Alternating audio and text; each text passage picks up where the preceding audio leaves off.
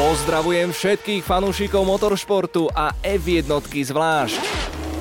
Toto sú formuloviny Števajzeleho. Príbehy ikonických tratí. Veľká cena Japonska je súčasťou kalendára Formuly 1 už od roku 1976.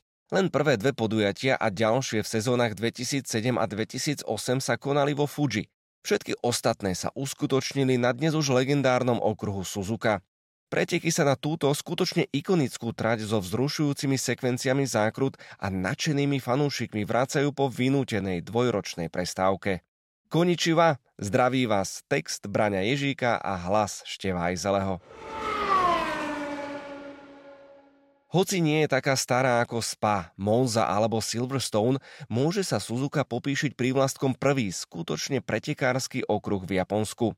Hneď od svojho debutu v F1 je všeobecne uznávaná ako jedna z najlepších motoristických tratí na svete, ktorá sa smelo môže porovnávať aj s takou legendou, ako je spomínané Spa Francorchamps.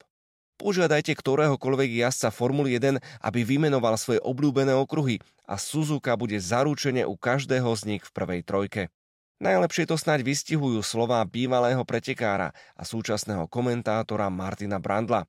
Za každým, keď dokončíte kolo v Suzuke, máte pocit, že ste práve urobili niečo špeciálne. Jej história sa začína písať už na konci 50. rokov minulého storočia. Na to, aby tu najrýchlejšie monoposty bojovali o majstrovské body, však Japonci čakali celé štvrť storočie. S plánmi postaviť okruh prišiel Soichiro Honda, zakladateľ a prezident rovnomennej automobilky. Bol to muž s veľkými ambíciami. Motocykle a auta s písmenom H v znaku sa vtedy už niekoľko rokov zúčastňovali pretekov v Japonsku a pomaly sa začali obzerať aj po okolitých krajinách.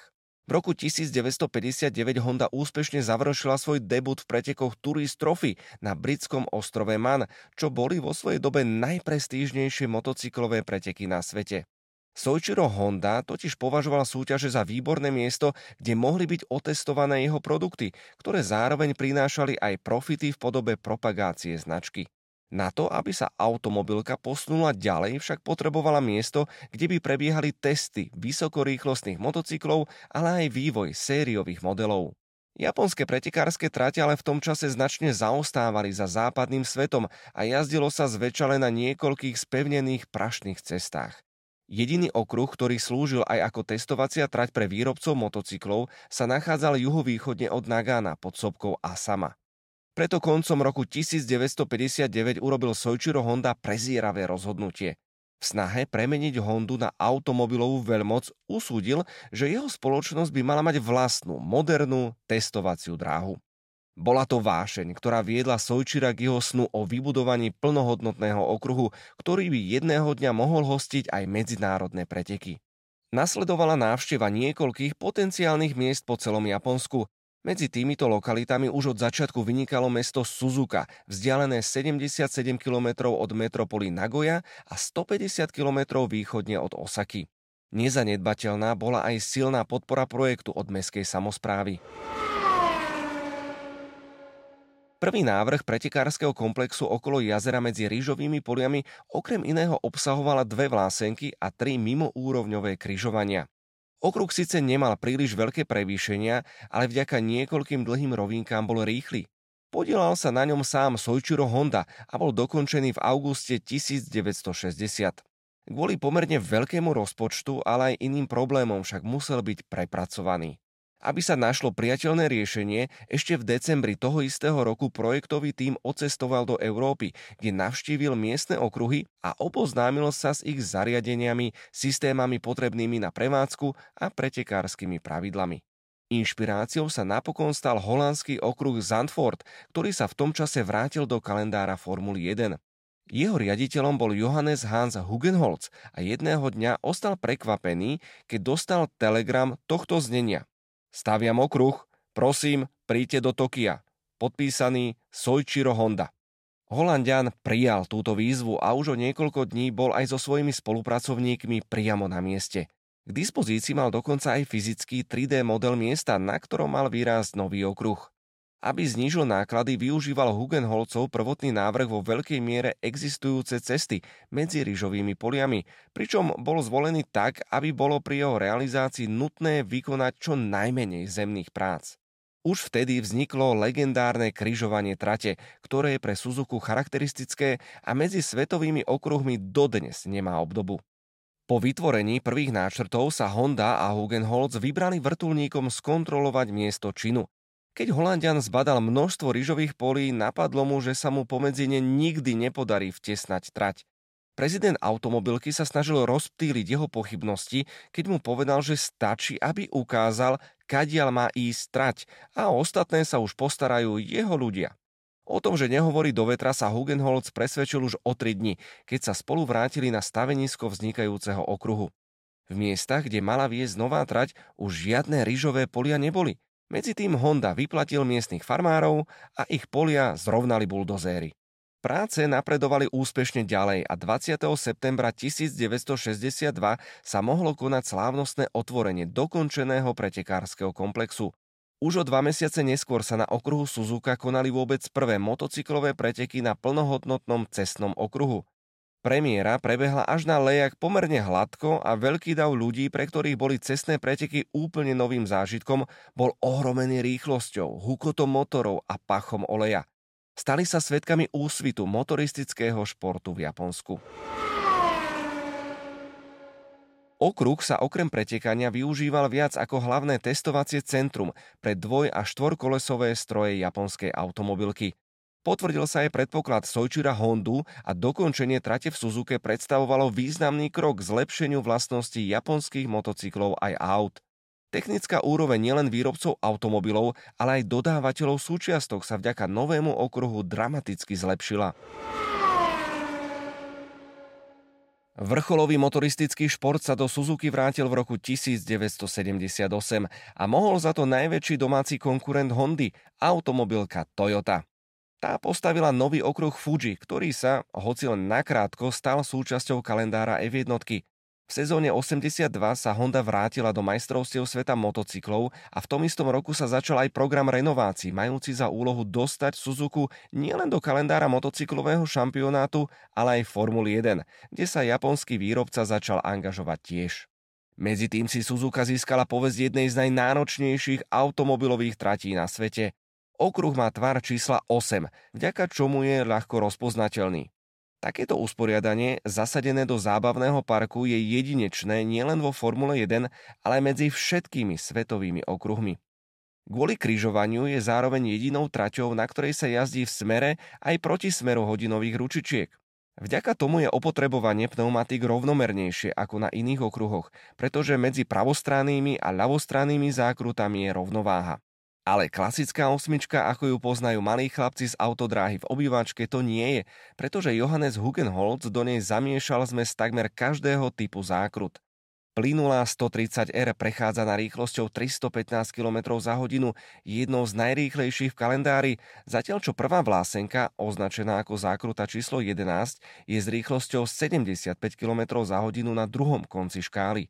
Túto kombináciu sa mu pritom podarilo vtesnať do pozoruhodne malého priestoru. Holandianov návrh bol takmer dokonalý.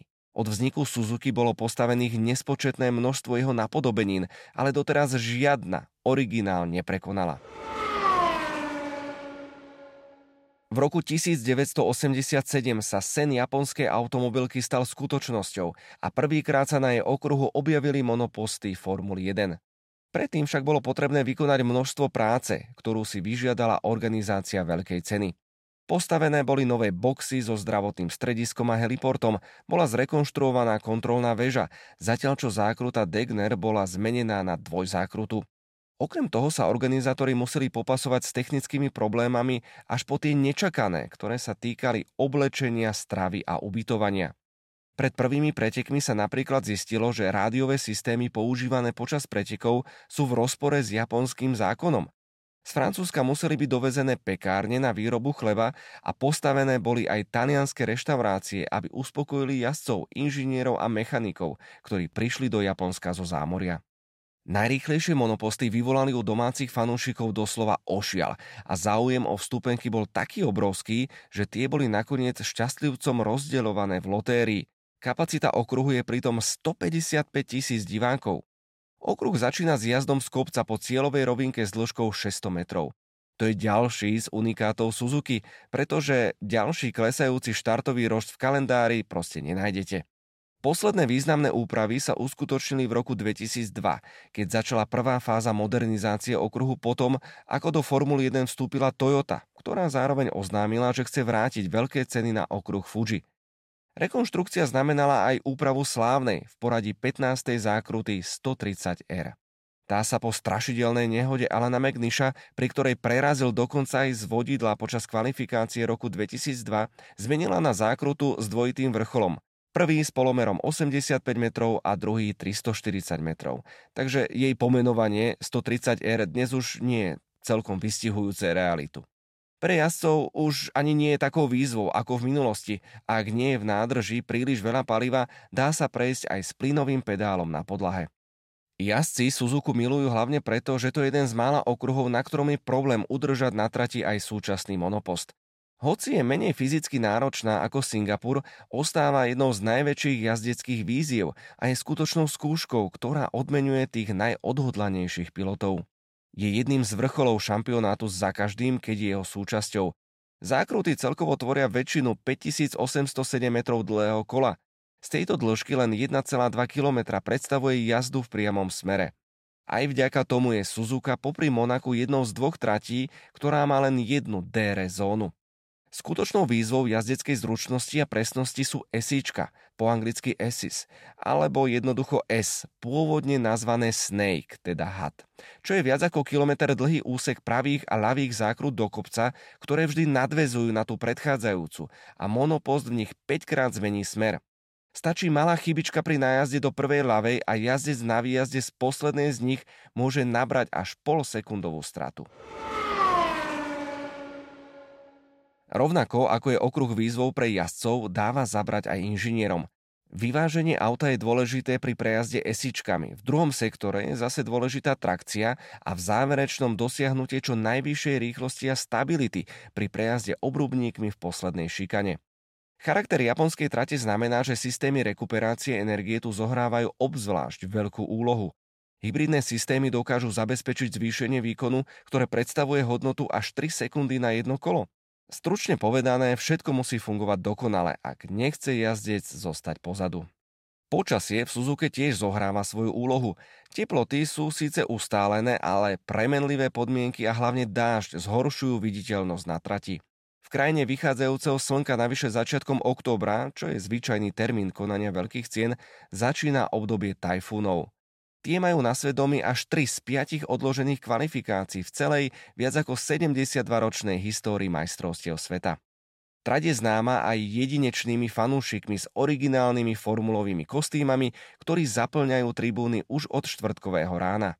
Tí boli za tri dekády svetkami nezabudnutelných momentov histórie F1. Honda tu hneď v prvých piatich ročníkoch mohla oslavovať titul ako dodávateľ motorov. Najpamätnejšími sú však dnes už legendárne súboje medzi Alanom Prostom a Ayrtonom Senom na prelome 80. a 90. rokov. Hneď tri sezóny po sebe sa tu odohrala dráma takmer ako z pera samotného Shakespearea. Prvé dejstvo v sezóne 1988 ako by bolo len predohrou k tomu, čo príde v ďalších dvoch rokoch. Ayrton Senna sa na štarte prepadol až na 15. miesto, zatiaľ čo Alan Prost sa pohodlne usadil na čele pretekov. Zlom nastal v 14. kole, keď začalo mrholiť a vtedy začala Brazílčanova víťazná jazda za prvým titulom. V nasledujúcej sezóne, keď sa medzi oboma rivalmi rozpútala neskrývaná nenávisť, sa radoval Francúz. Celá sezóna akoby symbolicky vyvrcholila 6 kôl pred koncom, keď Prost nemilosrdne zatvoril svojho tímového kolegu v záverečnej šikane. O rok neskôr ukrivdený Sena naservíroval svoju pomstu, ktorá spôsobila ešte viac zlej krvi medzi oboma súpermi. Hneď po štarte v rýchlosti 240 km za hodinu cynicky zozadu narazil do prostovho Ferrari a oboch vyradil z pretekov, čo mu zabezpečilo druhý titul. Rekord v počte prvenstiev tu drží Michal Schumacher so šiestimi víťaznými pohármi. Jedný z najlepších pretekov svojej kariéry, ak nie vôbec úplne najlepšie, tu predviedol Kimi Raikkonen v sezóne 2005, keď sa po štarte zo 17. priečky predral na prvé miesto v nájazde do posledného kola. V hybridnej ére tu kráľoval tým Mercedes, ktorý vyhral všetkých 6 ročníkov Veľkej ceny Japonska od sezóny 2014. Nelson Piquet, Alan Prost, Damon Hill, Mika Häkkinen a Sebastian Vettel. Tí všetci si na Suzuke vybojovali tituly majstra sveta. A zabudnúť samozrejme nemôžeme ani na Michaela Schumachera, ktorý v roku 2000 vyhral prvý jazdecký titul pre Ferrari po dlhých 21 sezónach. Nuž a Ayrton Senna završil všetky svoje tri majstrovské sezóny práve na japonskom okruhu. Už tento týždeň sa môže medzi týchto velikánov Formuly 1 zaradiť aj Max Verstappen na Red Bulle. Suzuka je žiaľ aj dejskom zatiaľ poslednej nehody jazdca Formuly 1 so smrteľnými následkami. V roku 2014 v daždi Bianchi vyletel v zákrute Dunlop tak nešťastne, že jeho monopost po hodinách nekontrolovateľne pokračoval smerom do bariér. V ceste mu však stál traktorový žeriav s hmotnosťou 6500 kg a Francúz o 9 mesiacov neskôr zraneniam hlavy, ktoré utrpel pri nehode, podľahol. Konkurenčnej Toyote sa podarilo vrátiť svoj okruh do kalendára Formuly 1 v sezóne 2007. Po vypuknutí finančnej krízy o rok neskôr sa však z kráľovskej disciplíny potichu so svojím tímom vytratila a rovnaký osud čakal aj trať pod horou Fuji. Od sezóny 2009 je tak Suzuka opäť jediným miestom konania Veľkej ceny Japonska. Okruh prostredníctvom cerskej spoločnosti naďalej vlastní Honda. Zámery jej zakladateľa sa naplnili takmer do bodky. Suzuka skutočne zohrala zásadnú úlohu pri zlepšovaní japonských automobilových technológií a prispela k rozvoju motoristického športu v Japonsku. Nemenej dôležitá je jej úloha aj dnes, keď podporuje mladých, talentovaných domácich jazdcov pri ich ceste za úspechmi na svetovej scéne.